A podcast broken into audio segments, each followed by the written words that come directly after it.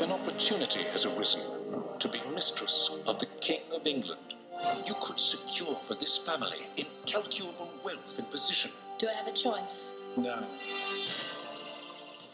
Hello, and welcome to Media Evil, a medieval pop culture podcast, where we talk about how medieval and medieval inspired movies, TV, and books depict the medieval world.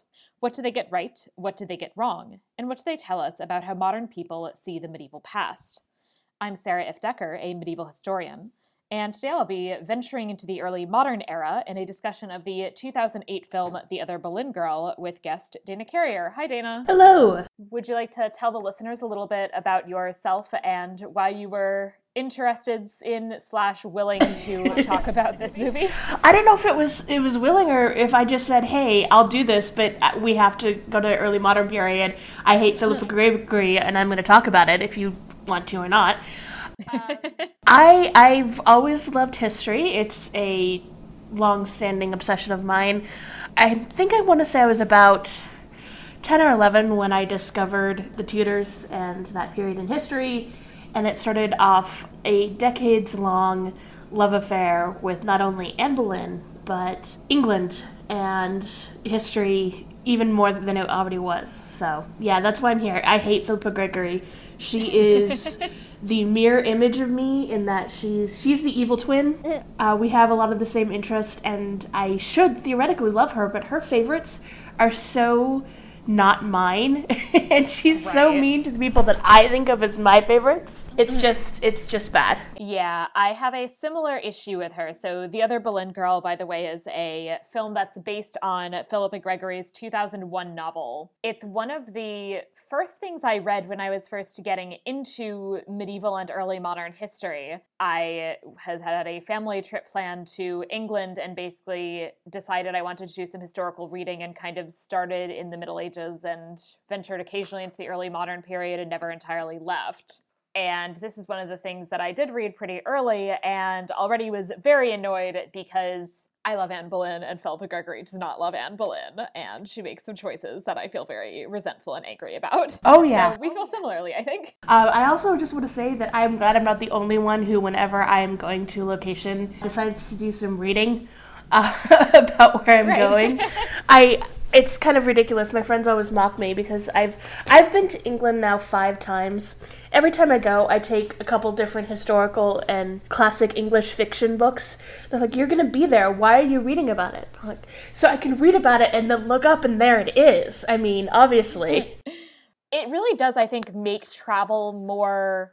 I don't know. It enriches it for me when you get to actually know something about the places that you're seeing. I've I've always really enjoyed doing that. Mm-hmm. The other Boleyn girl stars uh, Natalie Portman as Anne Boleyn and Scarlett Johansson as her sister Mary Boleyn. It utterly inexplicably stars Eric Bana as Henry VIII. If you are listening to this and do not know what Henry VIII looks like, please go and look up a portrait of Henry VIII and also look at a picture of Eric Bana. It's a weird decision. It's so it's so stupid.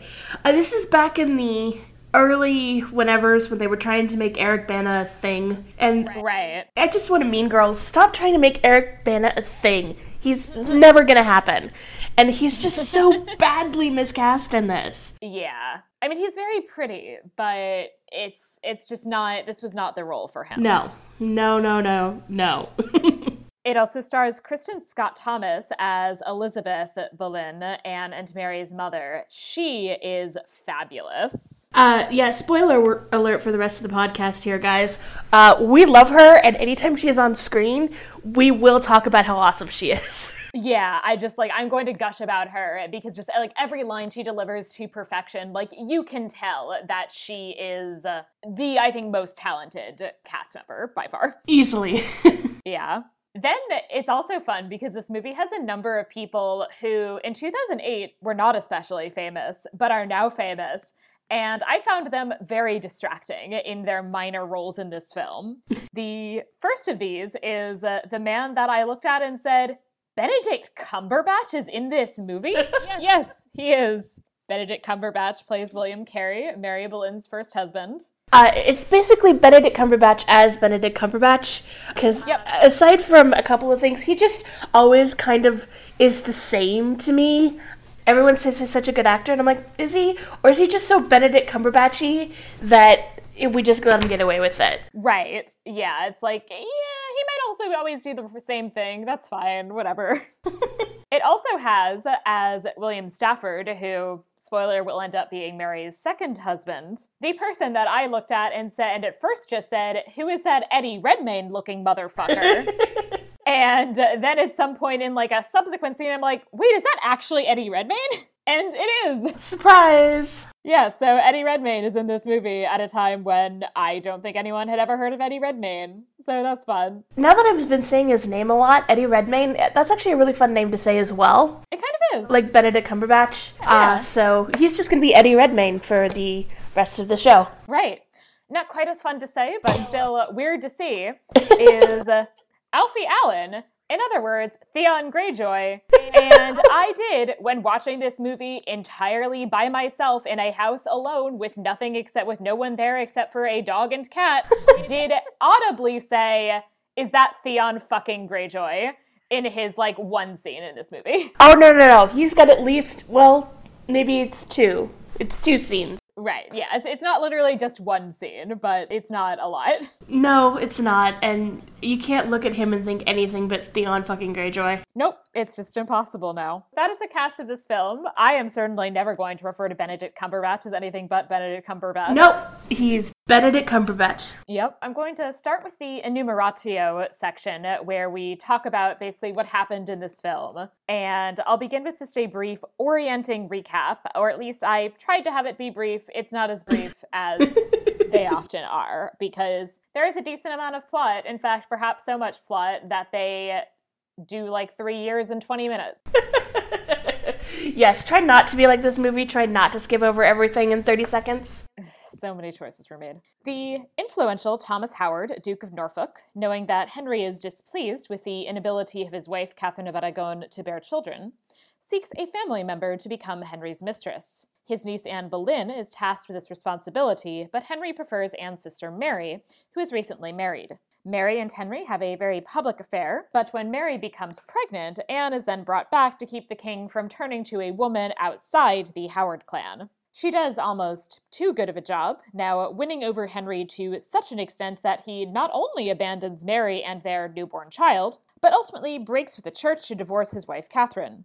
After Henry marries Anne and she is crowned queen, their relationship speeds rapidly, keyword here is rapidly, downhill through the machinations of her own terrible uncle and sister in law. Anne is accused of incest and adultery.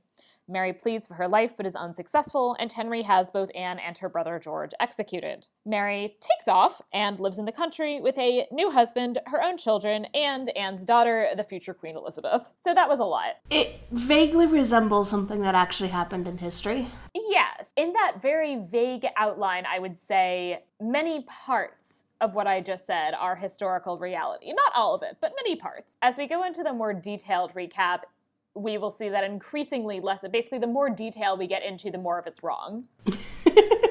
Someone skimmed Wikipedia. exactly. That's exactly what this movie feels like. It feels like one of those movies where somebody skimmed a wikipedia article. It's almost like a telephone game actually where somebody skimmed wikipedia and then based on their memory of skimming the wikipedia article told somebody else what happened and then that person made this movie It's true, and I'm not going to do this a lot, but I will give it to Philippa Gregory here in that I don't think this is entirely her fault. I think that No. it's the fault of the people who had to adapt her book into an actual movie. They basically read the Goodreads blurb of her book. right They read Wikipedia and they said, okay, we got this. That is the only time I will give Philippa Gregory anything in regards to a compliment, but there you go. Yeah, I will say as well, I think she actually did research. I don't agree with all of the choices that she ultimately made, but she clearly did research, which is far more than I can say for the people responsible ultimately for making the movie. Very true. The film opens with this view of Anne, Mary, and their brother George as children. And what we learn from this scene is apparently that your personality is completely set in stone by the time you're like nine years old and you never change. I no, I I just like that he just apparently sat down his family for uh, the good old Myers Briggs test. And Right. is, is demanded that they all run around in a field while he talks to his wife about it. And he's like, all right, you know, Anne's the ambitious one, Mary's the nice one, whatever. That's it. That's what you're like. It all it's all settled forever. Oh my gosh, no, he just took the Pottermore quiz and sorted all his children into their Hogwarts house. He's very excited to talk about it. A- Anne is Slytherin. Oh, yeah. Oh, yeah. Mary is Hufflepuff. Mary's definitely Huffle- Hufflepuff. I'm gonna say George is Hufflepuff too. I Yeah. Think that is maybe why he seems a little bit disappointed with George because he was hoping Right. for Gryffindor, but you got a Slytherin man, you got Anne, you got all you need. I mean, he also most of the characters in this movie seem to forget that George exists 80% of the time is the other problem. They're like, oh yeah, George, remember him? yeah, which is a choice. And which also is something that it's it's been a long time at this point since I've actually read the book The Other Boleyn Girl, but I don't think that was as egregious of an issue in the book. I don't forget him, so it doesn't really matter what the movie does because I never forget that he's he's really close by and adorable. We now skip forward a decade or so in time to Mary's wedding to Benedict Cumberbatch. Oh yeah, who doesn't want to marry Benedict Cumberbatch? A lot of people, I would assume, but Yeah, I don't especially want to marry Benedict Cumberbatch personally, although I, you know, if you do, that's good for you. I'm not exactly proud of that, but I wouldn't mind. yeah, he's he's a little too like lizard looking. he is very lizard looking. I don't know what it is about him that I find attractive, but I did in fact spend my 30th birthday flying to England to see him in Hamlet. I paid a truly frightening amount of money for tickets to be in the sixth row, and I haunted the stage door for a couple of days. I have no regrets. Did you meet him? I did, yes. Uh, it was horrible and awkward, but I survived and it was really fun. Okay, all right. Well, that's good. And uh, he was he nice? He was very nice, and it was actually it was like the third night I was had been there. He had to leave early the past couple of nights, so he hadn't been able to do it. So I, me and a bunch of other girls just kept coming back, and it was girls. I was the oldest there by at least a decade. and yeah, he signed my program, and I got to have uh, Ciaran Hinds sign something for me, who is Oh, nice. uh, the poor man's Alan Rickman, and it was very exciting. Yeah. Nice. Meanwhile, Catherine of Aragon, queen to Henry VIII, gives birth to a stillborn child. Everyone is very unhappy. And uh, the Duke of Norfolk decides to ride off to the Boleyn household to basically just provide exposition and explain to the audience what is going on in the plot. Yes, this is Uncle Exposition. Get used to him. He will show up to be Uncle Exposition quite a bit. Mm-hmm. This is your favorite character, right? This is the guy that you really, really love. Oh, uh, I, I have a special place of deep and deep hatred in my heart for the Duke of Norfolk, in large part because of things that don't actually appear in this movie. the short version that I will just give now is that the Duke of Norfolk, may he rot in hell, after, you know, everybody knows obviously, Anne Boleyn dies at the end. So after he married his niece to the king and the king killed her, he decides, like 10 fucking years later, oh, you know what's a really good idea? I should, like, have another one of my nieces try to attract the eye of a king. And guess what? She's the other one who got beheaded. Good job, Norfolk. Good fucking job. Showing some real family feeling there. Zero for two. Way to go. Yep. So he just like he just makes me so angry and I think he is just like an actually terrible human being. Oh, he's awful. He's just awful. I do not hate him as much just because Uncle Exposition, uh, Exposition is played by David Morrissey, who I have a weird fondness for after seeing him in British TV show couple.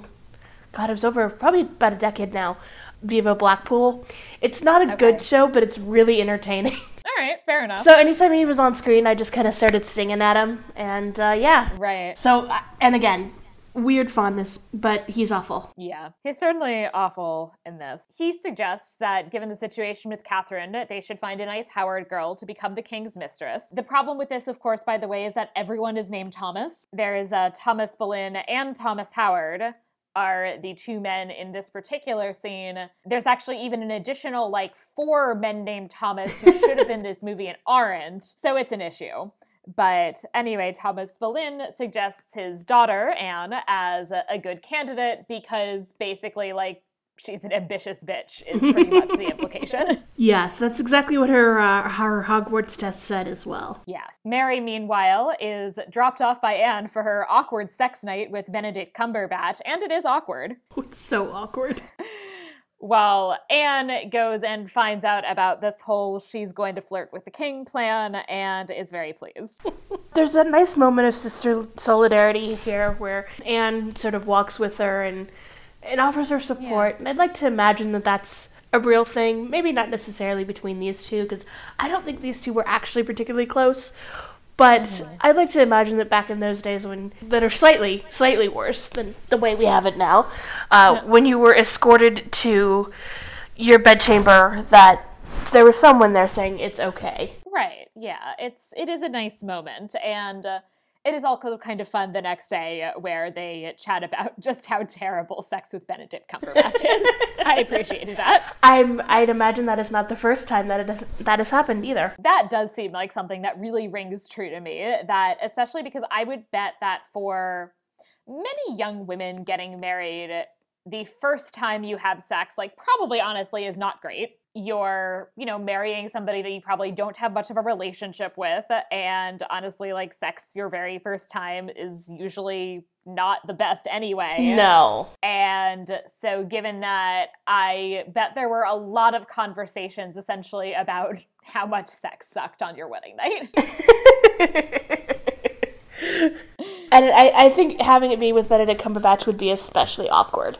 He just seems like he's very awkward in bed. yes, and he is in the scene as he like climbs on top of her. He is extremely awkward. So good, good job, Benedict Cumberbatch. Oh, thank you for that visual. I, I, that was what I tried to forget. The king then arrives to extremely ominous music, and we switch back and forth as we have this ominous music between these dramatic scenes of Henry riding a cor- riding a horse, and then these dramatic scenes of people like chopping carrots in the kitchen. because everything is very dramatic and ominous. Two things of equal weight, I think. Uh, Right. Riding a horse dramatically and chopping a carrot. This scene bothered me deeply. Oh, the whole movie bothered me, but this scene, I've been reading a lot about how to use film language to get a point across without actually saying it. And having this sort of dramatic music highlighting it's the king made me laugh and was really frustrating because I don't think you can watch this movie and not know who Henry VIII is. Even if you barely paid attention to history in high school when they talked about it for five seconds or whatever, most people have generally heard of Henry VIII and know Right. at least the bare bones of the story. There's a whole rhyme about it, guys. Google it if, if you're hmm. unsure. I can't imagine that the movie felt the need to just really throw at you, hey, this guy's important. Well, no Yeah. shit, Sherlock. Ha. Right. It's like you could be moderately subtle here with your your strategies at least. I, it was just just the the impression of uh, cutting with the, the food with the scene. If it had been like a bunch of people standing around looking tense, it would have been annoying but bearable. It was just the the cooking. I, I don't understand why you felt the need to really dramatically cook. Right. No, it's so bizarre. The king finally arrives. Uh, we also meet Stafford, aka Eddie Redmayne, for the first time. And Anne starts flirting with the king, which at first seems to be going well. But then they go hunting, and Anne rides down this ravine. And then, because of toxic masculinity, Henry has to follow her to prove that a girl can't do something that he can't do. And then he sucks, so he falls and hurts himself. And then he hates Anne now because of his own fucking toxic masculinity, which is just so typical. Of course. Please insert the Sarah McLachlan song of your choice here, uh, as toxic masculinity does claim another victim. Then they send Mary to go and tend him on his sick bed. And I guess basically the implication here is that he's had too much of women with personality.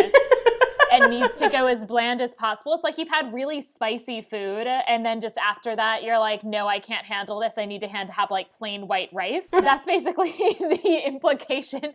Is that then he's like, Mary, you're so boring. I love it.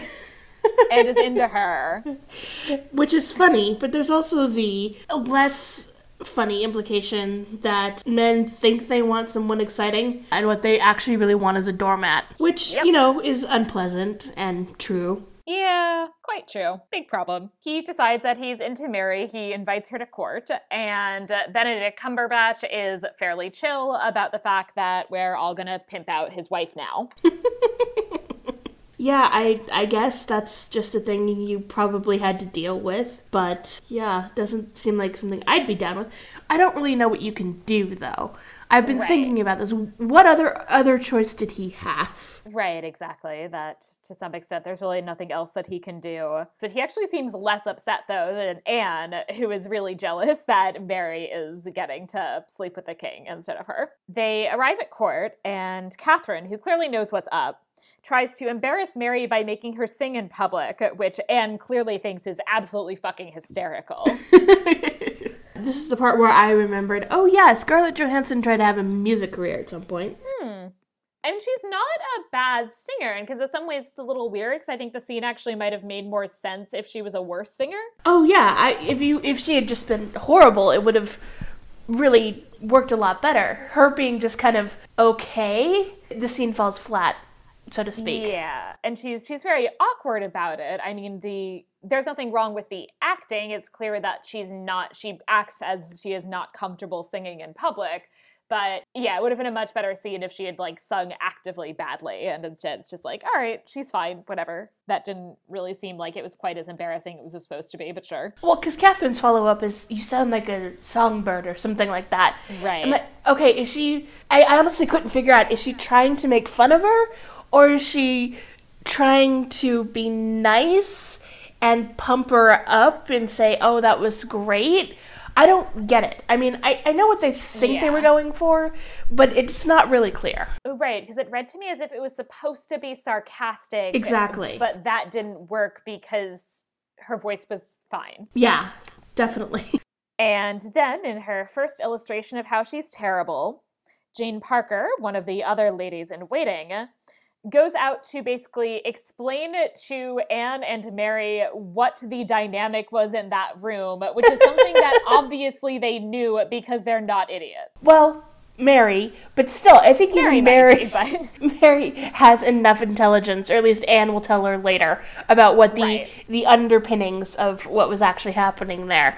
All I could think of was, did they just do this for the audience? Did they really feel that they had to spell out what just happened that we couldn't figure out what was really going on? right. And I'm like, way to make make your audience hate this one character early. I mean, way to Yep. get that set up right away. But you know, they're not wrong. Jane Parker is and will continue to be terrible. So.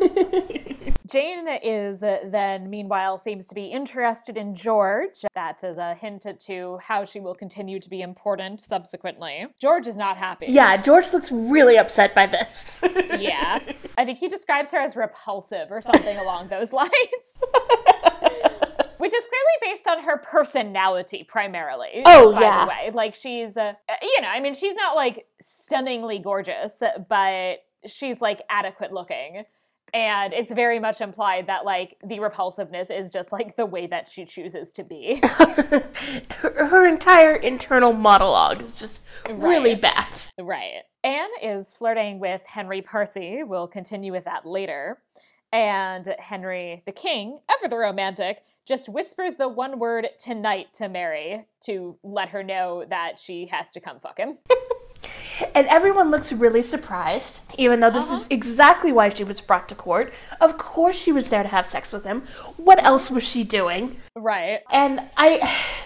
The scene, if there had been, like, even the tiniest, tiniest bit of chemistry between Eric Bana and Scarlett Johansson, this could have been kind of sexy in that Yeah. if there had been like a build up and you had really felt these two characters had a connection and he whispered just to her tonight and instead it's just kind of like ew Yeah, and especially because they cast Mary as so uh, placid and boring that even that essentially like then they spend a ton of the movie then essentially with her telling us that she's in love with and has this chemistry with Henry that we're not seeing on screen because she's being played as the most boring person alive and as having next to no visible emotions. And I feel okay. So say what you will about Scarlett Johansson, she's kind of controversial in terms of her if she's actually really good or not. I think she's good, and I don't think she plays Mary bad. I think Mary is just a character with so little to go on that it's just bad. And I don't know. I haven't read the novel. Is she the point of view character in the novel? I think so. And I think that helps with giving more a sense of her interiority. And I, I think also I will say I, I don't I like I agree that I actually think Scarlett Johansson is talented. I don't think this is her fault. No, I think it's no. the fault of the direction that she's being told to act this way. Yeah, it's the direction and it's it's the writing of her character and that there's Yeah. nothing there. Yeah, it's it's some bad choices. Mary then has sex with Henry, and I guess he's sexier and a much better kisser than Benedict Cumberbatch, so that's fun for everybody. they have this weird bonding conversation where they're both like, "It's so hard to be the second child," and it's like, "Okay, Henry." Your older brother actually seems, as far as I can tell, to have also been like very boring and like very much not a like forceful personality. And uh, he like died relatively young, and then you became king. Like I feel like you weren't that overshadowed. no. and then it's also bizarre because, and we'll get to this later. They actually switched the ages of Anne and Mary. Anne is probably the younger sibling. And so it's this bizarre like, did they do that just so they can have this scene where they talk about how hard it is to be the second child? And if they did, is that really all they could think of to, for these two people to talk about and have in common Right. and bond over? it's just so weird and it's also not something that i feel i i don't know i mean i'm sure people have talked about things like you know sibling dynamics and how they're hard maybe but i feel like if people actually have chemistry and get along you should be able to like find things to talk about where you you know find similarities and connections with one another that aren't like based purely on birth order. Like i'm pretty sure that plenty of people meet and have sex and fall in love without both having happening to have the same birth order place I would assume so, but you can't ever be too sure. Mm-hmm. This it, it's so frustrating watching them try to to make this incredibly banal conversation sexy. Yeah, and it's also like, oh, we're gonna like have sex, and like this is supposed to be this like sexy scene, so like let's talk about our siblings. okay, sure, if that's what gets you going, I guess. Okay. it even even uh sorry, not even. After that, we're going to talk about parents. Oh yeah.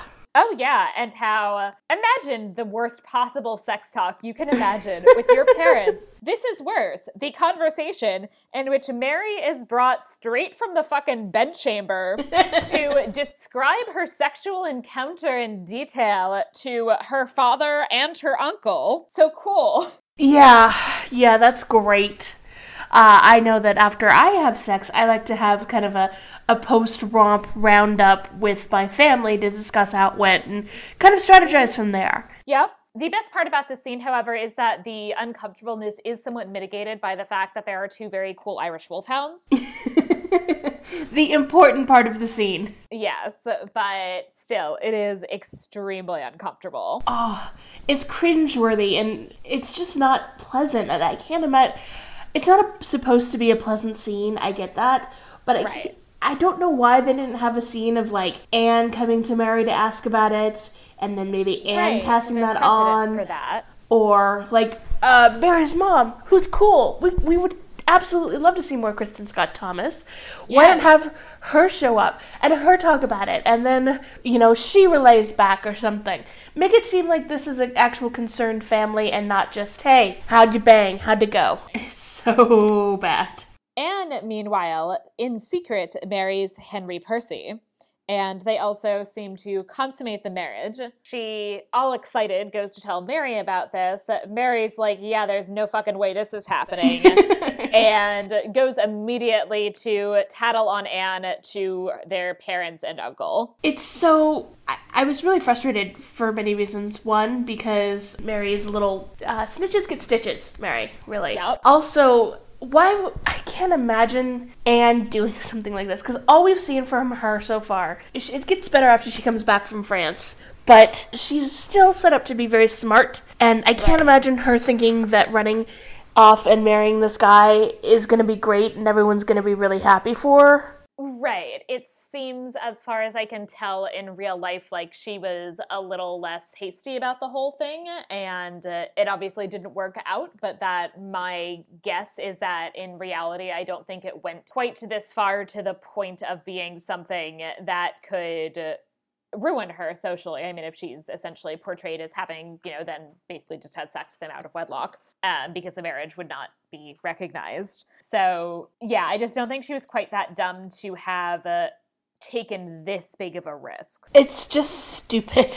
And Yeah. the one thing I, I really don't think you could get away with Anne, with Anne Boleyn is making her stupid. Exactly. And so that's very frustrating. And they're trying to present her basically as just like headstrong, but yeah, it just doesn't entirely work. No, at all. She gets banished to France. God forbid I have to go to the court at Paris, the worst thing I could possibly imagine. I used to have nightmares about being banished to France.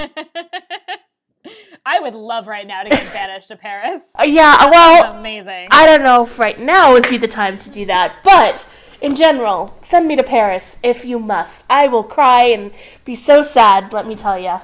I know, yeah. Elizabeth, however, uh, their mother, encourages Anne to take advantage of the opportunity and to learn from the French woman the art of being a woman, by which she means manipulating men into letting them think that they're in charge. A very important skill to have. Uh-huh. We then have the classic scene wherein a woman vomits in a movie, so we know she's pregnant. Surprise! Yeah, this happens in pre-modern as well as modern films. Mary and Henry are delighted, of course. Henry gives Mary and her family fancy new rooms, and uh, Thomas Boleyn then also announces that George is going to marry Jane Parker, the terrible. George is so not happy. George is upset, and I want to call your attention to something here, people. Have you noticed how we didn't mention that Mary has a husband? That's because he's gone.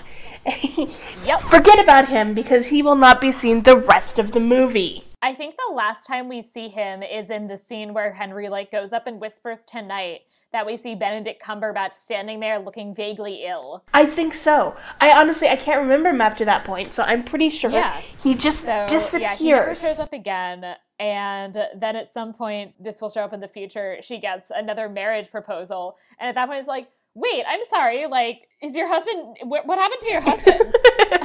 the the movie basically starts with your wedding. Uh, I'm pretty sure you were married. What happened? And it's just it's one of the things I also really hated about this movie because then I had to think about okay, well, isn't it possible that this is her husband's child? I mean, th- she was sent to court right away, but did she stop having sex with her husband completely? right. I don't know why everyone's getting so excited about a baby that's gonna be illegitimate at best and might not even be his. Right. And uh, then Elizabeth is, uh, their mother, is also less than pleased and basically says uh, that why should she be happy like her husband thinks that they should be, given that she has one child forced to marry a girl he hates, one banished to France, and one whoring in public. Whoring in public is my new favorite crime. I didn't know that you could be convicted of. it's like one of those stupid laws that are still on the books somewhere, I'm sure. right. But uh, I that's my new band name, Whoring in Public. There we go. There you go. Mary wakes up and sees blood. The doctors confirm that the child is healthy, but that it's time for her to be uh, to begin the part of your pregnancy where you lie alone in a room in the dark for the next like two months, I guess. Okay, so this has always been an uncomfortable idea, and it's certainly a scene when you you see it on film. It's very scary. It is now so frightening to think of. yeah, it's like some Handmaid's Tale shit. It's Handmaid's Tale shit, and it's also tr- when you're trying to self quarantine for whatever reason, whatever might be going on in the world, and you're just laying there and it's dark and you're all alone. It's terrible. Right. Oof. Yeah, I I originally was gonna pitch this to uh, Blumhouse in terms of a, a new horror movie. Uh, however, I'm thinking it's a I'm gonna have to get in line. I think uh, a couple months from now we're gonna have a lot of movies like that. Yeah, ugh. It's it's creepy. Norfolk is concerned that Henry might go after like some Spanish girl, I guess, or uh, quote that milk-faced girl from the Seymour family, more on her later. And that they basically need to find somebody to make sure that he doesn't stray too far from Mary and stays within the Howard clan. And Tom suggests that Anne has been much changed by her time in France, which has been, I guess, like three months. So I guess she's a completely different person now. It's like, what, maybe five minutes in movie time, so. Right. That's obviously enough to completely change your personality. Right. I mean, I guess Mary's pregnancy has progressed enough that it certainly could be like maybe like I feel like it can't be more than about five months. At the most, yes. Yeah. And suggests that she be brought back to entertain the king and keep his mind on Mary. She gets brought back and literally just like dropped on a shore alone with no luggage.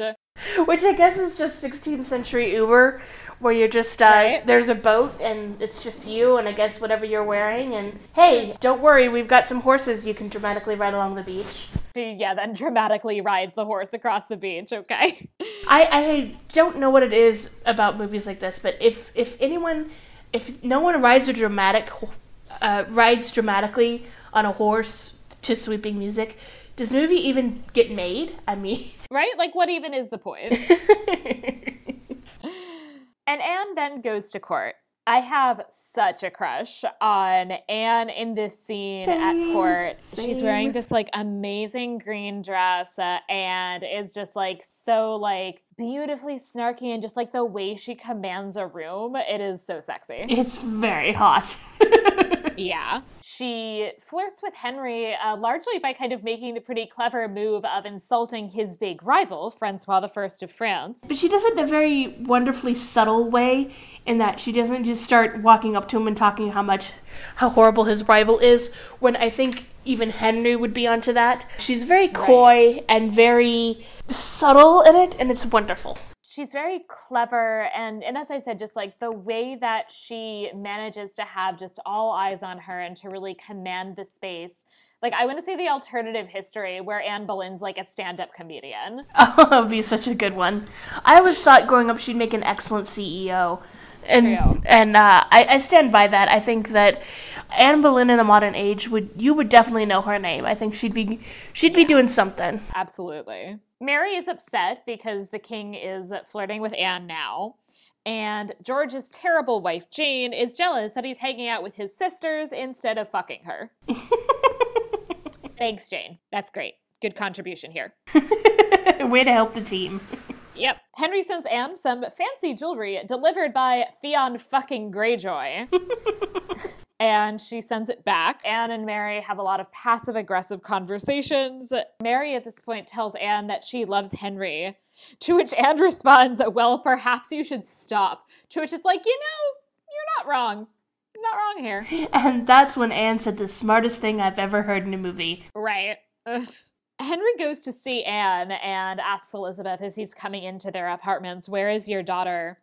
The tone in which Kristin Scott Thomas delivers the line, Which one? is absolute perfection. So good. I want to think that this movie at some point had Oscar buzz when they were first talking about making it, and that's why they cast who they cast in it. And I, I have such a memory of Kristin Scott Thomas winning for The English Patient, but apparently it's the Mandela effect. She didn't. Mm. And I, I think if there had been anyone getting a- an Oscar for this movie, it would have been her.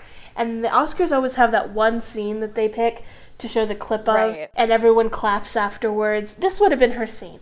It would have just been her Yeah. sitting there looking up, going, which one? And she would have won because it's so good. It is. And I'm I'm a big believer that there should be more recognition for actors who like really do their level best and really pull off a great performance in a movie that is not good. Yes, and that does happen usually with, I want to say, like Best Actor, Best Actress.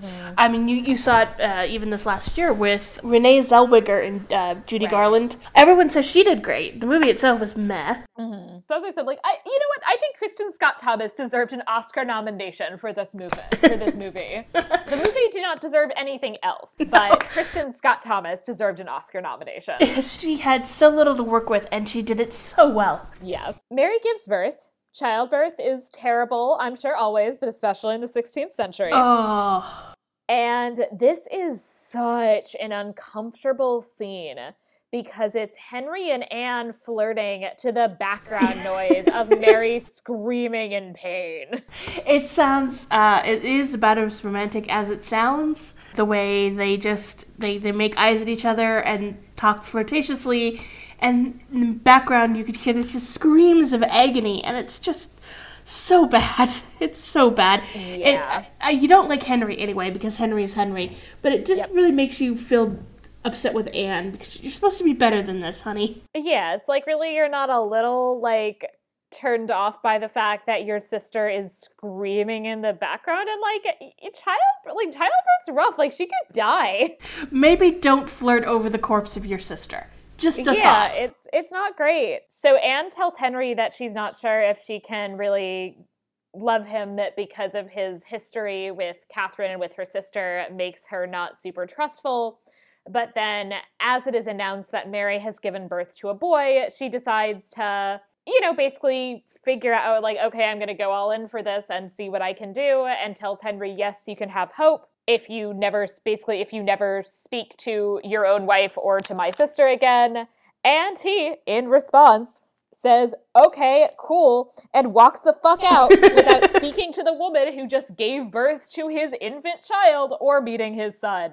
dad of the fucking year here everybody Um, yeah, no, Henry's terrible. He's not going to get the mug that says world's best dad. He's going to get a thimble, and it will only get smaller and become non existent as time goes on because he is just really damn awful. Yep, not a great dad. Anne is very smug. Norfolk is displeased because he now has reason to think that Mary can no longer bear children, and so the son could have, in fact, had some possibility of inheriting. To which Anne basically responds, he's a bastard, fuck off. and that in accordance with the king's wishes and hers, they will be sent to the country. And Elizabeth, who's clearly just like fucking sick of this, is like, all right, you can tell her that shit yourself. I'm done. I'm out. right. And we didn't really talk about it, but earlier, the reason that Eddie Redmayne and Mary were bonding earlier is because they both didn't like court and wanted to be in the country. So theoretically, this is great for Mary. Right, yeah. Anne tells uh, Mary uh, that, uh, you know, they're going to be sent off to the country. And uh, I think she basically then even is like, yeah, I thought that's what you wanted was to go and live on your own in the country away from court. See, I'm making all your dreams come true. Right. Mary warns Anne that she will not fare any better and notes that she slept with Henry out of love. To which Anne responds that a man's love is worthless. Once again, she is not wrong. Uh, and then also says that if she bears Henry a son, he will not be a bastard. Great. Yeah, so Mary is sent back home. Benedict Cumberbatch is nowhere to be fucking seen. Once again, I guess we're supposed to presume he's dead. I don't know. Uh, and I read the Wikipedia article on this, and it says at this point that he has died. Uh, where? There is no indication in this movie that he is dead. You can assume that by the fact that she later remarries, but there's no discussion. There's no, oh, by the way, my husband is dead kind of thing. And you'd think that that might be something that they would want to to highlight in terms of, oh, look, her husband's dead. Now maybe he can marry her. He has proof that she can produce a son. Therefore, you know, that's great. Mm-hmm. You'd think that they want to bring that up, but no, Right. he just disappears. Absolutely not. Yeah, it's ridiculous. Anne then now tells Henry that she will only give herself to him when he is loyal to her alone, or in other words, when Catherine ceases to be queen. Henry tries to ha- uh, says that he'll have uh, Thomas Wolsey pour one out for one of the many Thomases who should be in this movie and isn't. And uh, he says he'll have Wolsey draw up plans to send Catherine to a convent, and Anne suggests that they go further in order to make sure that their child won't be a bastard it's implied that now we're moving toward annulling the marriage. This is never cl- actually really explained. Nope, you're just supposed to, I guess, know it. Yeah. And then there's this bizarre scene where, so Henry has, I guess, heard that Henry Percy's wife is uh, trying to get an annulment of her marriage by claiming that Henry Percy had really married Anne. So Henry, to basically make sure that this isn't true, decides at this point that the only person he believes is married. the woman that he like slept with for a few months and has like refused to speak to for the last now like year or whatever, whatever the timeline is supposed to be because it's a disaster. you have no idea. Yeah. Yeah, no. The only scene where I kind of feel sorry for Henry in in terms of does he not have any other friends? I mean, at all. yeah, it's just it's so weird. He asks Mary Mary as a peace offering to her sister lies and says that the Henry Percy stuff isn't true. And and then tells Mary that now she has to come to court so that they can like keep their awkward frenemy relationship going. yes, um, I have many friends, and I would absolutely lie to a king uh, for all of them. I don't know if I'd want to be stuck there having to see the guy that I was theoretically in love with sleep with my sister or not sleep with my sister, I guess is right. more accurate here. Catherine goes on trial. Another thing that we have not explained, pour one out here for another Thomas, Thomas Cromwell, who should be the person engineering this whole annulment and uh, how it all goes down eventually. Not in this movie, really. Nope. Thomas not appearing in this film. Yep. And uh, we kind of run into Catherine briefly en route to her trial, at which it increasingly becomes apparent, at least if you know what's going on. I'm not sure it would be apparent if you didn't already know the story, that Henry is going to have to break with Rome. And they have this family dinner where the Boleyns in Norfolk are basically like, What the fuck did we do? Which is it's it's great, and Anne is very calm about it. Like, it's okay, guys, I got this. Yeah oh, this is this is what's supposed to happen. Henry's going to be the head of the Church of England. And they're like, I'm sorry, he's going to be what? like, oh yeah, it's fine, it's great. and you can't help but feel like they deserve it. I mean, they're the ones that pushed for this. I mean, yeah. It's your fault. Oh yeah, no, zero sympathy to be honest for them. then we skip that apparently we've now accomplished all of that. I guess the marriage has now been annulled and Henry has established the Church of England. Pour one out for his Archbishop of Canterbury, Thomas Cranmer, also not appear Sir Thomas also not appearing in this film. so we're on three of the four Thomases now, right? yep. And Henry, in fury at having had to do all this for Anne, rapes her, which is such a choice. Like, it is such an uncomfortable and unnecessary and gratuitous scene, and I'm real mad about it. I'm very angry for many reasons. One, I'm just tired of seeing rape. As someone who mm-hmm. maybe not likes but can appreciate like sort of a rape revenge genre, right? It doesn't usually bother me in terms of seeing it I, if it's done well.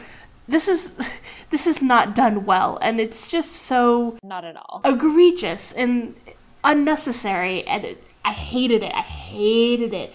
I really think that if they had thought about it for 30 seconds and and maybe if they wanted to sort of bring up the subject henry marrying all these poor women and forcing women to be his his mistresses that's also non-consensual in many ways and i think a great discussion or a great scene something could have been made of that to have him yeah. rape anne like this is just so brutal and so horrible and, and you kind of we've seen anne really become a force uh, at this point and yeah. you can't help but feel like this is some weird way of the movie trying to put her back in her place. Or maybe that was just me because no i definitely kind of felt that as well that it very much felt like you have worked so hard to portray this woman as like very in control and also actually i will say in addition to being in control wielding her sexuality as a weapon and then in this scene it's turned against her. And it's just brutal. Yeah. It also is a scene that historically I don't think actually makes any sense, which unsurprisingly means it is gratuitous, but that essentially is something that they need because then at this point they essentially sprint through the three years of Anne's reign. And the only way they can do that is by basically making it seem that basically by the second they got married, Henry just hated her already. but it's like, it doesn't make sense. It's like you literally just like tore apart England essentially for her and you hate her already? You're you're literally changing the history of the world and you just you're done. Really, really. Right. And it also is, you know, it is well after this point that he's still pushing people to swear an oath of loyalty to her and even goes so far as to execute a close friend of his who refuses to do so. Pour one out for Thomas number four, Thomas More. Oh man, I just, uh, how do you? Normally, uh, if if they cut a, a guy from a film, I'm okay with that. Less men in film, great for me. Yeah. Uh, But these guys are actually really important. You kind of need them. Right. The story makes less sense without them. And it's just this uh, bizarre decision that's made. It also, I will go ahead and say now, uh, I have not seen the miniseries, but I've read the uh, first two books and I'm looking forward to the third, which was just released of uh, Hilary Mantel's uh, works on Thomas Cromwell, uh, the first of those being Wolf Hall. And I think that book has actually, or that's in that uh, trilogy, has actually really quite successfully in some ways ruined this movie because anyone who has read that book, even if they don't have other exposure to Tudor history, is going to be watching this entire movie going, Where's Thomas Cromwell? It's so dumb. Ah, ah! that's all I got at this point. I, I can't even be coherent about it. I'm just angry. Yeah. As I said, the movie then, I think at this point it's like, what? There's like 20 minutes left. And it's like, wait, there's like three years to go, but okay. Like Anne's entire reign as queen is like shoved into like 15 minutes basically. Yeah, it's um, very impactful. 15 minutes. because it's like 20 minutes are left in the movie. We also still, however, have this time to have this stupid scene where Stafford shows up and is like, Mary, we both hate being at court. Let's get married. And she's like, what? And she also still calls him Stafford. They're not even on a first name basis. Ah! That's all I got. Yep, I've reached the part where I'm just screaming in agony. Why? Why? And uh, especially if, if you know a little bit of the history, and this is recently thought to be a an actual love match. In real life, he was far below her, and she married him, and she faced consequences for it. Why would you not want to show that? Wouldn't that be a great thing in this romantic Right. movie to show an actual romance? Nope. Yeah, that would have been so much more interesting. And also, I think would have functioned to make Mary somewhat more interesting to actually show her falling in love with somebody and like getting over Henry and figuring and like trying to figure things out for herself. That would have made her a character who was less excruciatingly dull as dishwater. but that's not what they did. Yeah. Anne gives birth to a child who is a girl that she names Elizabeth uh, after Henry's mother and conveniently also after her own. Uh, one of the benefits, I guess, of there being like four names. Yeah, there's there's mm, maybe five, maybe five. Yep. We've got Henry, Mary, Elizabeth, Thomas. Clearly, Uh-huh. Lots of Thomases. Catherine. yeah, we got five. We got five names. Yep. Six. We have Jane. Oh, we also have Jane. I forgot about. Well, yeah, for many reasons, I forgot about Jane. Everyone always forgets about Jane. Henry angrily says, Well, if we can have a healthy daughter, we can have a healthy son, and just takes the fuck off. Once again, not winning any mugs for Dad of the Year. Now, if you're paying attention, his thimble is now like basically it's it's about the size of a penny, and it's just Yep. flat. There's nothing to actually contain any liquid. It's just a tiny little speck. not even getting into, of course, the fact that at this historical moment of time, he also has another legitimate daughter, Mary, his daughter by Catherine of Aragon, who he is like mostly ignoring, sometimes like depriving of basic necessities, and also refusing to let her see her mother as a punishment to her mother. So cool. Okay, it's gone. The mug is, is shattered into a million pieces. He's just terrible. He's just terrible. Yeah. And I will say, like, he is at this moment in time is less of a terrible father to Elizabeth in historical reality than he is in this movie. But and the and the stuff about Mary is shockingly enough not in this movie. Henry is increasingly showing interest in Jane Seymour. We we all forgot about her, but Henry for some reason didn't because uh, once again it's very much the like. No, I, I've, I've had too much of interesting women with personalities, so let, let me find a boring one. She's so boring. She's so boring. That is really her, her biggest crime. Well, among many, is that it you follow someone like Anne Boleyn, you gotta have some pizzazz. And she just has nothing. She has no pizzazz, and she basically her whole histor her whole arc is that she basically like steals Anne's game Oh. of the oh. whole like I'm not gonna have sex with you until we're married because I am so like ethical and Christian. It's like, you know what? If you're gonna pull this shit and like seriously like harm another woman over it, at least come up with your own fucking game. Yeah. that's that's why I didn't like her as a kid because Yeah. she just she does what Anne does and she doesn't do it as good. And it's just so mm-hmm. frustrating. Yeah, and she just ugh, I I she's somehow just like both like conniving and boring and it's like how? How?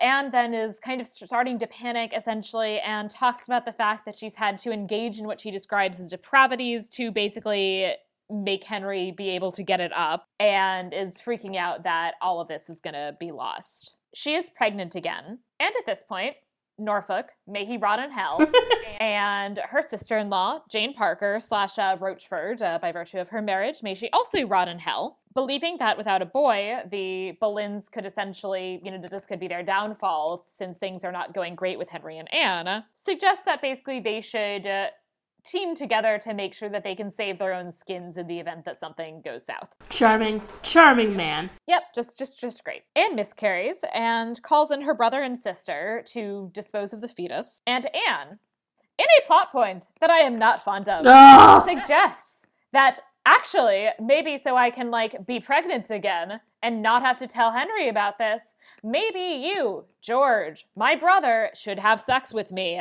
I just I've I've given up. I can't I can't talk about it. Yep. I just no. Okay, so if you know anything about the history, you know that this was actually a charge that was leveled at Anne Boleyn. And that they were both executed because of it. Yes, exactly. Now, even her worst detractors, the people that absolutely loathed her, pretty much agree that this was completely made up. This was Hen- Henry and his little goons trying to find something, throwing everything at the wall, hoping something stuck. And she really probably didn't ever proposition her brother. So why? Right. Of all the things that they could make to include, why did it actually have to implicate that it was actually true? Yeah, and in general, I'd say also that accusation and just like the sheer number of men that she was ultimately accused of having had uh, adulterous sex with is, I think, designed to essentially present her as this kind of monster of lust because the concern was that if she was not seen as having these just incredibly unnatural and excessive appetites, then there would be an implication well, why can't the king satisfy her? Hmm. So there was just this like extreme that was gone to in order to essentially make sure that she was the villain, but that there were no negative implications for basically Henry's ability to satisfy a woman. As you said, nobody thinks that the incest accusation in particular was real uh, had any basis whatsoever and i really am truly disgusted by the choice and this is in the book as well by the choice to give credence to that accusation. Yeah, it's incredibly frustrating, and this is the point where I was screaming at the television. yeah. Mary runs off to the country because she is disgusted. They don't ultimately go through with it, but Jane, however, sees them starting to and essentially climbing in bed together and runs off to tell the king because she's a little snake. She's definitely a snake. Anne goes to tell Henry about the miscarriage, and he calls her an evil witch and has her, as well as George, arrested. Elizabeth slaps her dumb fucking husband in the face, which is very satisfying. and Mary, I guess, gives a shit about nobody and is like run off to the fucking country with Eddie Redmayne, even though we have definitely forgot to kill Benedict Cumberbatch. Anne's trial is a good moment. She challenges the nobles' failure to rise for their queen, and also I love that she keeps reminding everyone present that Norfolk is indeed her uncle. If only she had been successful in the like, I'm gonna bring this fuck down with me. Oh, yeah. Sadly, she was not, but like, I appreciate her trying. It's really good. She says uncle in a very specific way that really Yes. means I hate you.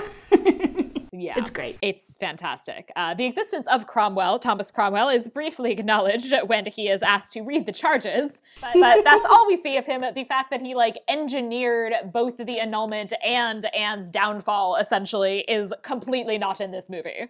Thank you. Nope. Thank you very much. Just one little tiny cameo of a guy that we're told is him. Yep. And everybody, including her shit uncle and her ex Henry Percy, declare her to be guilty. Great. Yep. George is beheaded.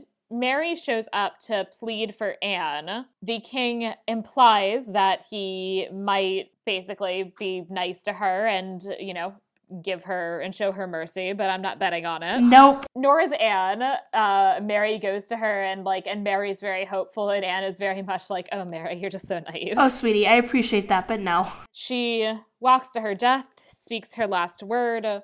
Guards then show up and hand Mary a note, which Mary hopes is going to be like a pardon. It is very much not a pardon. it's basically like, it's very brave of you to have come and pled for your sister. Don't do it again. And Anne then starts sobbing as she realizes, like, nope on that whole pardon thing. And she is beheaded with a sword and dies. We then, meanwhile, hear a child weeping in the distance. This child is supposed to be the future Queen Elizabeth. This child should be approximately three years old, and there is no way the actual child that we see here is over one, but that's a choice. and Mary then just grabs her and runs off because in this movie, it's apparently not a problem for somebody to just like grab the person who at this point still technically remains the heir to the throne and leave. I think you could probably still get away with it today. Just walk into Buckingham Palace and grab Prince George, right? Yep, just grab him and run. Yep, not not a problem. I also like how this child that is supposedly, uh, according to the timeline, three, but actually looks like maybe eighteen months, is with Yeah. Anne and Mary's mom. Like, yes, there's no royal nannies, there's no tutors, there's no uh, tutors, there's n- no guards. It's just the mom, just grandma, just watching the kid, you know, as you Also, do. Grandma didn't show up at her daughter's execution. Which, okay, I guess you probably wouldn't want to see that, but I think you'd at least be upset and not just playing with your grandchild. right.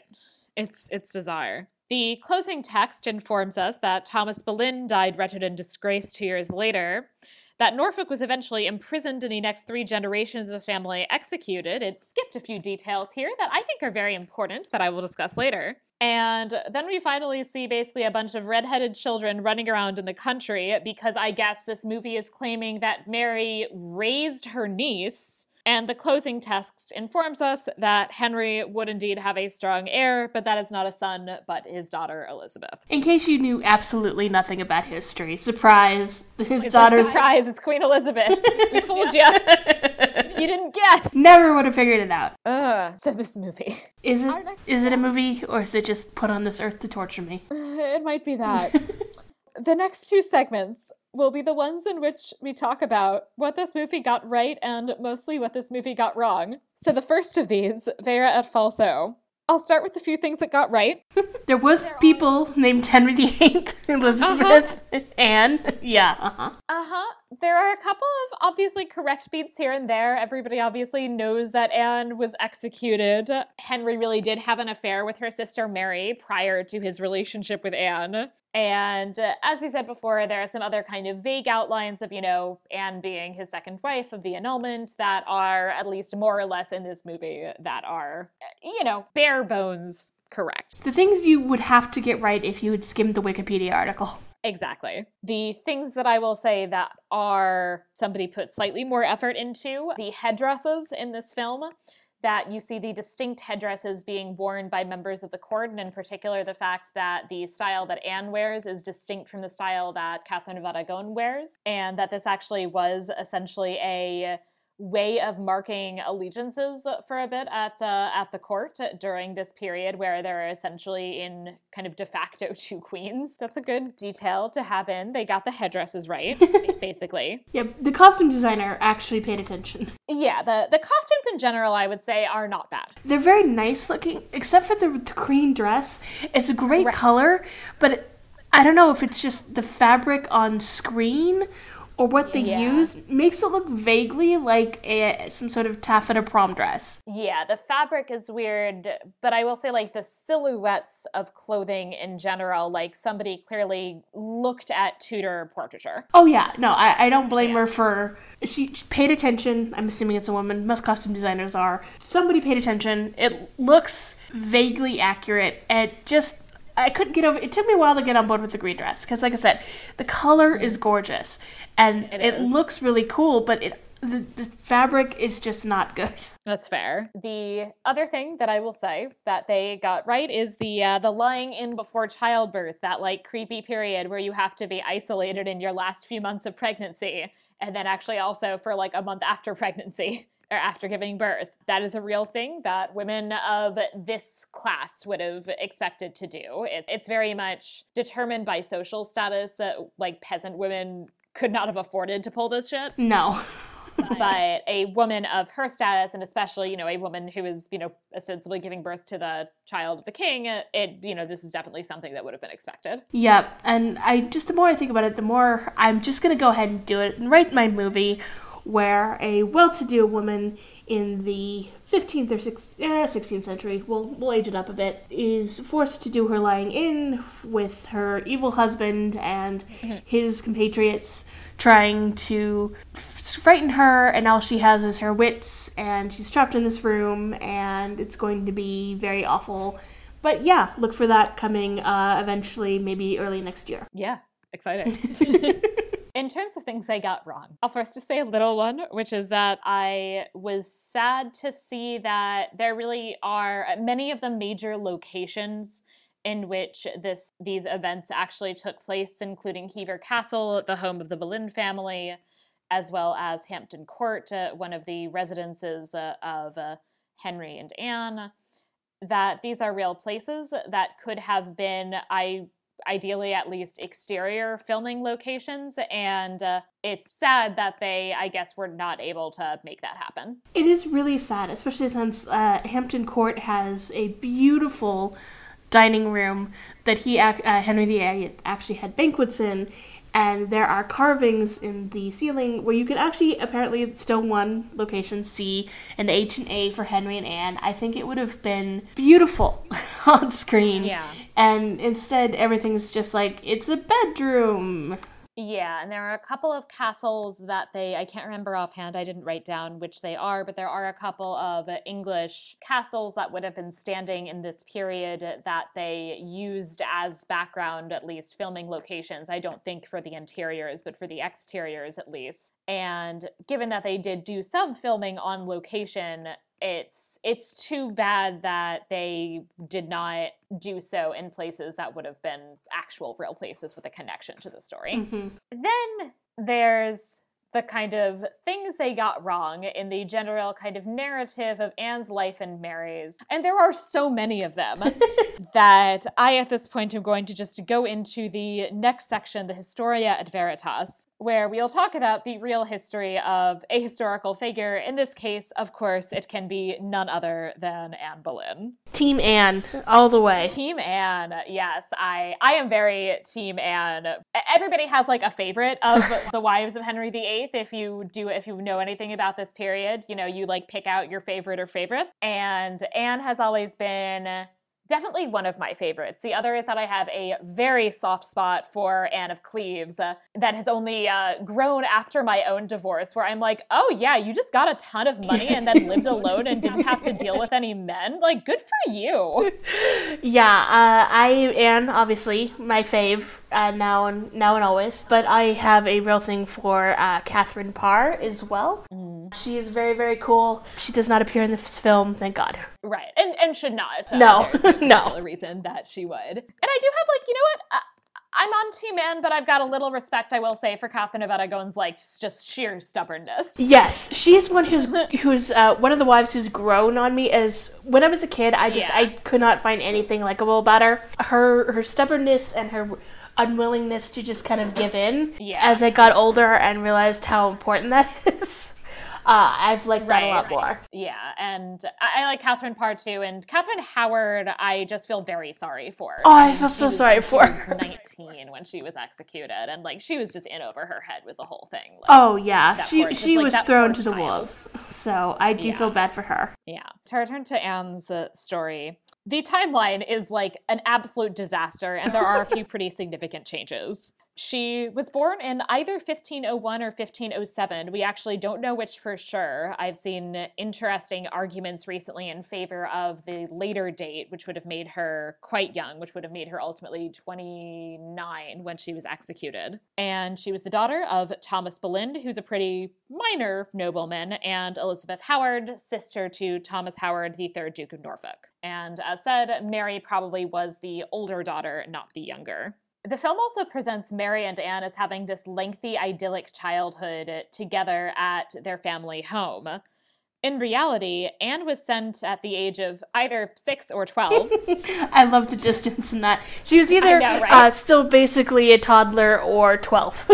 I know. It's just like such a weird thing that, like, we don't know if she was born in 1501 or 1507 because it really does make such a difference. At one of those ages, she was sent to the Netherlands as an attendant to Margaret of Austria, and then the next year was uh, relocated to France to act as a maid of honor to uh, Queen Mary, Henry's sister, who had recently uh, married the King of France. And then subsequently, after Mary's husband, the very elderly King of France, died, Anne stayed on and became the maid of honor to Claude, who was Mary's stepdaughter, and then also had married the new King of France, Francois I, who was her cousin. Mary, her sister, so many Marys, oh, so many Marys. was also in France with Anne. And one of the other things this movie does is it presents her, in addition to being very boring, as being extremely innocent, both in the sense of she's not one of these manipulative people, but also really in the sense of it's like presented as a, well, she really only has sex with Henry because she's in love with him. And there's very much even though the like they are both essentially the king's mistresses at various points there's a real uh, kind of virgin horror Mm-hmm. narrative that this movie is emphasizing here with mary being the kind of innocent virgin and anne being the whore given that choice which the movie makes i think it is worth noting that mary far from being this innocent when she arrives at the english court had an affair with King Francois, who referred to her reportedly as a very great whore. I, I really want to know if he meant that she was like really great or if she just like quantity great, you know? I think it might have been quantity. uh, or, yeah, or like degree. And he also, I believe, referred to her as my English mare, by the way, by which I mean by that, I like to ride her. Ah, So, like, obviously disgusting. classy. and not on board with the slut shaming, but I think the story honestly would have been more interesting if Mary had been like this woman who just unabashedly was like, Yeah, I really enjoy sex. Yeah, but I don't think Philippa Gregory saw her that way. So, you know, God forbid women be complicated, right? Right. Yeah. I mean, I don't think that's what Philippa Gregory wanted to see, but I think she's incorrect. Oh, yeah. Philippa Gregory is incorrect? No. God forbid. Mary is the first of the sisters to return to England, where she marries William Carey, aka Benedict Cumberbatch, and shortly after begins an affair with Henry. She bears two children, and we genuinely can't know for sure if they're her husband's or Henry's. I'm inclined to think that there is at least enough reason to think they were her husband's basically essentially given that Henry did not make the choice to acknowledge them in any way, which he had done with a previous bastard child of his, uh, Bessie Blount's son, who is known, in fact, as Henry Fitzroy, Henry's son of the king, and who Henry, you know, didn't legitimize, but he did acknowledge as his son. Mhm. And I think, given how strongly he felt about producing offspring and particularly sons, I think that if uh, he had genuinely been pretty sure that Mary's children were his, uh, I think he would have acknowledged them in some way, and he never did. Exactly. That was my thought too. I just, that's what so many things bothered me about this movie. Obviously, it bothered me that there's no discussion of her son. Like, basically, once Right. Mary has her kid, the kid is never mentioned again. Right. And it's like, it doesn't make any sense because it's also like this is a child who, especially if he were acknowledged, like he would really be positioned uh, in a kind of interesting way, at, you know, in relation to the throne, and certainly would be somebody who like could be counted on to make a very good marriage, and who like given his uh, being potentially both a half, uh, like given like that he would potentially be both a half sibling and cousin to Elizabeth, that like this is somebody that like it would have kind of made sense to be like thinking about this as like somebody who would be like a close ally to the queen in her future mm-hmm. or like to, the, to like somebody who was at this point potentially the future queen. So it's just it's some odd decisions are being made. Some odd. It's odd. That's a word yeah. And William Carey, by the way, does die in 1528. This is uh, somewhat after Anne, however, has returned to England. She comes back in 1522. She has this cousin that she's supposed to get married to, and that doesn't end up actually happening. And she has some kind of interaction with Henry Percy. They were at least probably secretly engaged and uh, then basically to kind of deal with the fallout from this anne was sent away from court to her family estates. She does come back to court and uh, in 1526 henry starts to pursue her and she does indeed refuse to become his mistress. So uh, one of the things that i think is really striking and not entirely surprising is that the scenes that are by far most compelling are those scenes with anne and henry where she's basically trying to like keep them on the hook with this trick essentially of like she's not going to become his mistress but she's going to continue to kind of carry on this relationship but without actually having sex with him. And those are i think by far the best scenes in the film mm-hmm. and i don't think it's a coincidence that the best scenes are the ones that have some basis in historical reality. It's not a coincidence at all. And i'm bummed that we only got maybe one and a half two scenes of that. I think there really could have been a lot more time devoted to well they sprint through this movie. They were they were never going to get through right. all of it. So focus on a time period. Right. And and don't try to tell the whole story. It's not going to work. But if they had focused more on on how anne is able to divert his attention completely to her would have been phenomenal. yeah. That would have been fun. Yeah. Would have loved that. Yeah, absolutely. Increasingly, due to both his interest in Anne and the fact that he does not have and very fervently feels the need for a male heir, Henry begins to pursue the possibility of annulment. Cardinal Thomas Wolsey, one of our many missing Thomases, in fact, his ultimate downfall is because he fails to secure this annulment from the Pope which really isn't his fault because the Pope is probably influenced by the fact that starting in 1527, he is literally the hostage of Catherine's nephew, Charles V, the King of Spain and the Holy Roman Emperor. yeah, annulment wasn't happening at that point, guys. And again, just by the way, like this is such an interesting, complex story and so much of the politics we just completely skip. So annoying. So annoying. Although public support largely remains with Catherine, Anne is essentially the queen in all but name from about 1531, and they marry in secret in 1532, at which point Anne becomes pregnant. Thomas Cromwell, missing Thomas, number two, ensures the passage of laws that give Henry supremacy over the Church of England, at which point uh, Henry installs a new Archbishop of Canterbury, Thomas Cranmer, who agrees with him, and uh, the two of them have a Henry and Anne have a second wedding ceremony, and Thomas Cranmer declares uh, Henry's marriage to Catherine to be officially annulled and his marriage to Anne valid. Surprise! Surprise! He also basically, as a way to make sure that there is loyalty to Anne, but at this point, in many ways, more importantly, to their unborn child, who he who is his presumed heir, because Mary, his previous daughter by Catherine, is by virtue of this declared illegitimate. He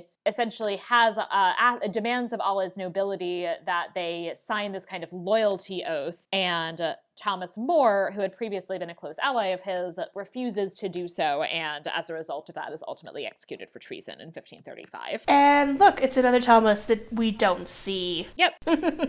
Anne gives birth to elizabeth in 1533 and I will say, while I'm not giving Henry any Dad of the Year awards, Despite the fact that I'm sure he was disappointed to have a daughter, Henry really went out of his way to reassure Anne that Elizabeth has primacy over Mary and to really at least make sure that Elizabeth is being treated in accordance with her station. I can't say anything about his like deep interpersonal relations with his infant daughter, but he very much at least like acknowledged her and formally treated her in accordance with her being the heir to the throne. And I think that is important. It is important, and it also really shows that she probably couldn't have walked in there at the end of the movie and just taken this child. Absolutely not. Yeah. Mary uh, weds William Stafford uh, in 1534, and as we said earlier, this probably is a love match.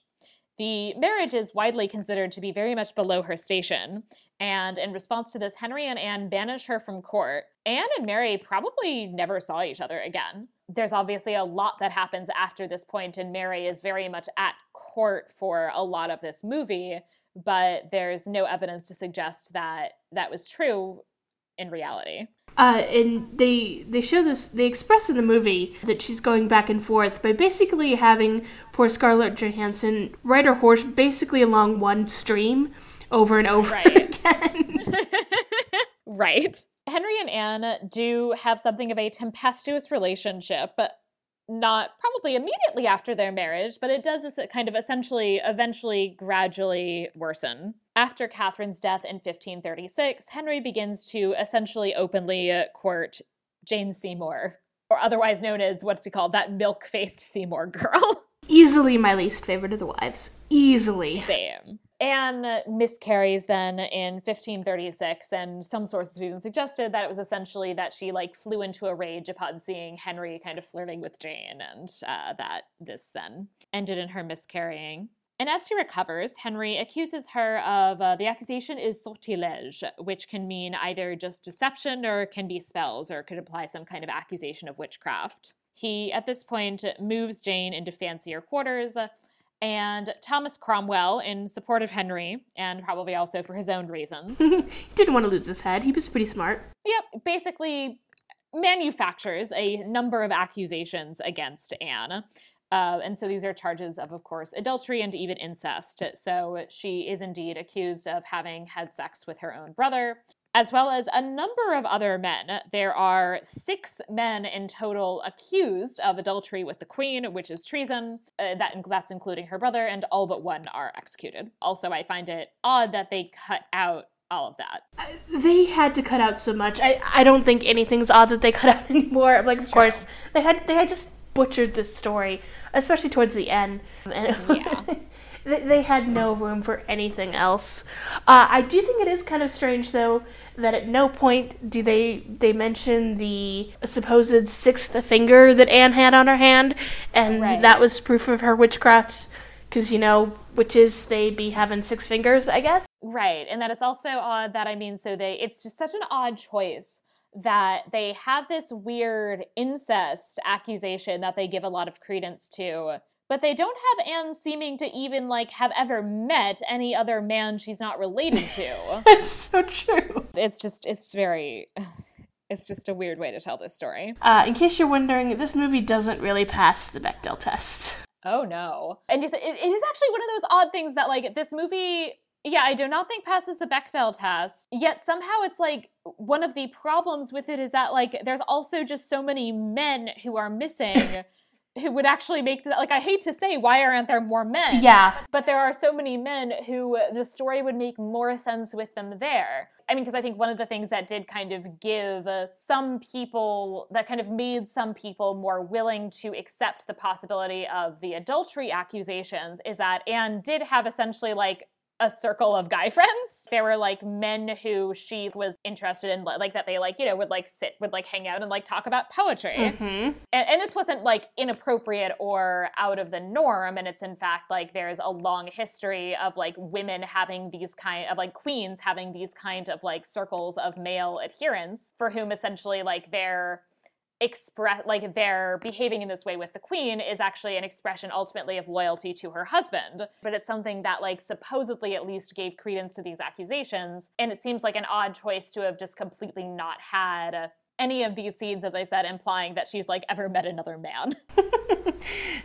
Men that i'm not related to or that aren't the king what are those Anne is indeed declared guilty and executed. It actually is a special privilege that she is allowed to be executed with a fancy, very sharp sword rather than an axe, uh, so that it's supposed to be like quicker, essentially.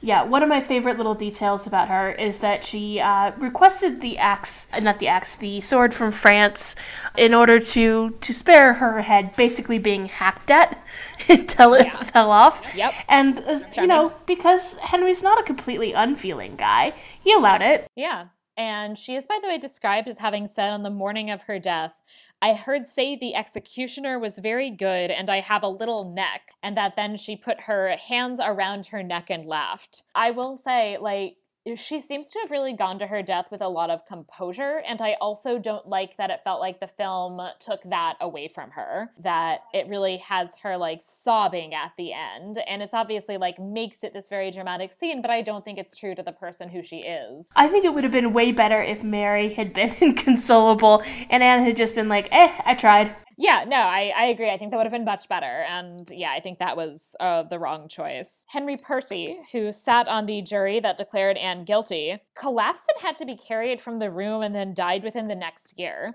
I do appreciate at least that he clearly felt some remorse. Her garbage uncle Thomas Howard, in contrast, apparently felt no remorse. And as we mentioned earlier, uh, decided that, like, well, it didn't work out the first time. I guess I'll offer up another niece.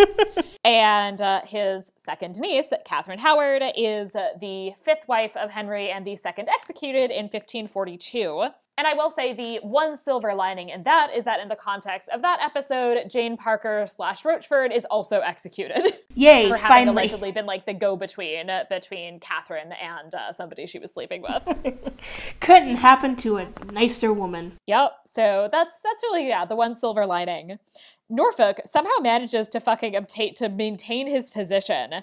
He does, however, end up in the Tower for treason in 1547. Henry conveniently dies in between executing Norfolk's son and when he's supposed to execute Norfolk himself. And then he gets pardoned. Basically, then Edward, who is Henry's son with Jane, just kind of leaves him there. He then dies, and then Norfolk gets pardoned by Mary, Catherine of Aragon's daughter, because they're now buddies because they're both very Catholic.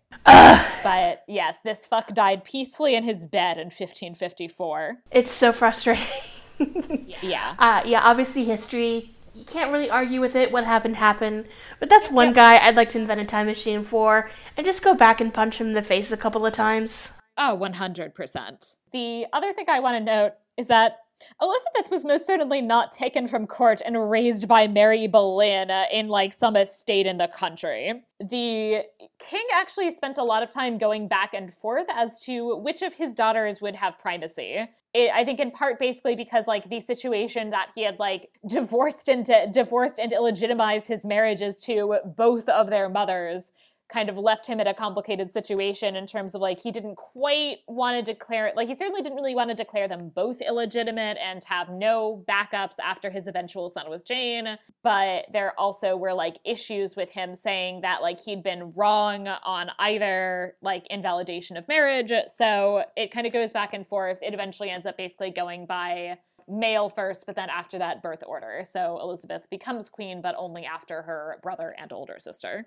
He he didn't have to worry about it for long though, because Jane Seymour Yeah. gives birth to a son pretty quickly. Yes, but he does, I think, still, you know, I mean, but there's still only one. None of his subsequent wives uh, after Jane give birth to any children. And he does, I think, like, especially because, like, Edward, Edward dies quite young. Mhm. I, I mean, he becomes king, but he's in, uh, I can't remember, I, I didn't look up the dates offhand, but, like, maybe in his, like, 20s when he dies. I think it was. I think it was. Uh, It might have been teens. yeah, I think he was teen. I think he was like nine or ten when he became king, and then fourteen or fifteen when he died. Anyway, he was really young, um, and he didn't really have Yes, much of an impact. Yes, he is 16 years old when he dies, crowned at the age of nine, and then dies at the age of 16. So, and I think all, I think for most of his life he was like somewhat sickly, and so uh, while Henry would have much preferred to have had additional sons. Uh, as his kind of like last ditch effort, like he didn't want to completely uh, invalidate the claims of his daughters as uh, people who would come after him in the event that Edward did not produce an heir. Which had to be looking really likely, even by the time Yeah. you know Henry Yeah. was dying. He he had to see the writing on the wall with that one. Right. I mean, you got this like sickly nine-year-old kid becoming king. Like that's that's not a situation anybody wants to be in No. as you're dying. No, and I think by this time Henry Fitzroy had died too. He died pretty young as well. Mm-hmm. Not quite a, as young as Edward, but uh, he died really young too. So I think there's there's the case to me be made that there was something wrong with Henry Right. because uh, his daughters did great. Yup. Well, they lived. I won't say that Yeah. Mary did great. Let me let me rephrase that. Yeah, and it is actually interesting, of course, that Mary at least had likely, I mean, Mary at least clearly had some like infertility issues. Mhm. She was married and never successfully produced her own heir, of course, with Elizabeth becoming queen as a result. And Elizabeth then did not actually uh, you know, never never married, and therefore obviously didn't produce an heir but you know but yeah but it does suggest uh, that it's not impossible that there were some then issues with infertility that were passed on to his children as well uh, especially given the evidence with mary mm-hmm. it's it's great i'm right. i'm if anyone deserved it it was him Oh yeah, absolutely. Especially for somebody like so concerned about his fertility. People actually died for this, so yeah. I'm glad that yeah. he he didn't win in the end in that in terms of that. Yeah, it's satisfying. With that, we can move to our next section, the Fabula Nostra section, where we talk about what movie we might make instead of this one if somebody gave us the money to do a film perhaps inspired by this and our thoughts about it. Okay. Yeah, let's just take Philippa Gregory out of the uh, equation completely. Uh, oh, yeah, absolutely. let's just say uh, I, am still looking for a, a, good movie on Anne Boleyn. I've seen yeah. a couple of things. I've seen things where she appears, but she's not the focus. I have not seen The Tudors because I got five minutes in and it drove me nuts, so I had to turn it off. Mm-hmm. So I'd like to see a movie where we get to actually see her be smart. And yeah. the, the we had one scene of it here, and it just made me want so much more. I would yeah. have think I think if you want to keep Mary and keep that element, because that is an interesting element to have yeah. two sisters in the family be mistresses and and how their fates intertwined and diverged, could have been mm-hmm. interesting. I think if they had focused less on Henry and more actually on Mary and Anne. I, yeah. Instead of having them kind of at each other's throats, I'd like there to be more of a bond, but at the same time, there's this competition between them. Yeah. And I like that uh, coming into it, uh, Mary's actually ahead because she had the King of France. Right. I think it would have been really interesting if they'd been more complex and less virgin whore dynamic and right. just no no nothing with Philippa Gregory. Let's just let's just get her completely out of here, okay? My thoughts were very similar. I would actually love to see a movie that really is about the relationship between the two sisters, but that's about them and not so much like about men. Mm-hmm.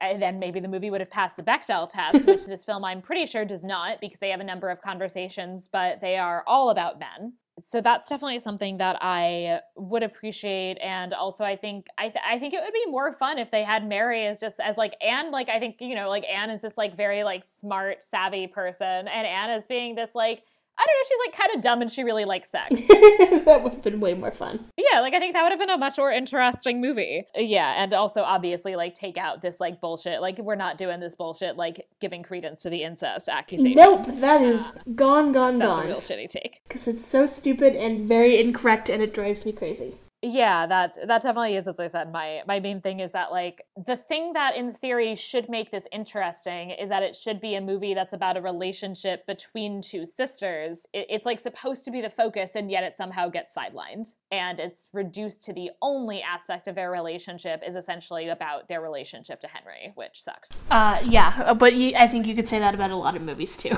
Oh yes yes it's not unique no and i think that's part of the problem with this movie is that it's just I, I, yeah. it's so it's nothing different. I mean, I, I wouldn't right. have liked it. I had to tell myself, okay, this is alternate universe. This didn't actually happen.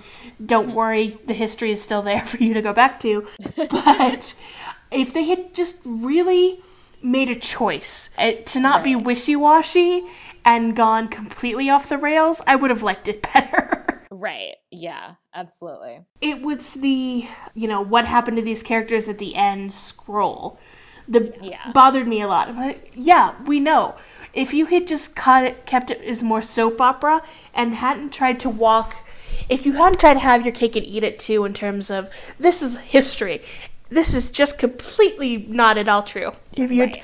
hadn't tried to go down the middle of that i think it would have been a better film it really is also I think it is just a really interesting example of the fact that historical reality, what really happened, is often more interesting than the like bullshit oversimplified version of it than people make up when they're making movies. Mm-hmm. Essentially, the oversimplification in this, uh, I mean, that the decision in this that we're going to oversimplify characters, we're going to oversimplify narratives, essentially, like so we can make this movie. I I think they ultimately make a movie that makes this deeply fascinating narrative dull. That's my biggest comp- well there's so many complaints about the movie but my mm. biggest is it's it's just boring. Yeah. If you had gone in a different way, I, I would have been able to deal with it and at least done something. Why change the history if you're just going to make it even stupider? Yeah. That can lead into the enumeratio section where we discuss uh, what rating on a scale of one to five we would give this movie. I have a feeling it'll be low for both of us. Yeah, that'll be, uh, that's a good feeling because it's true.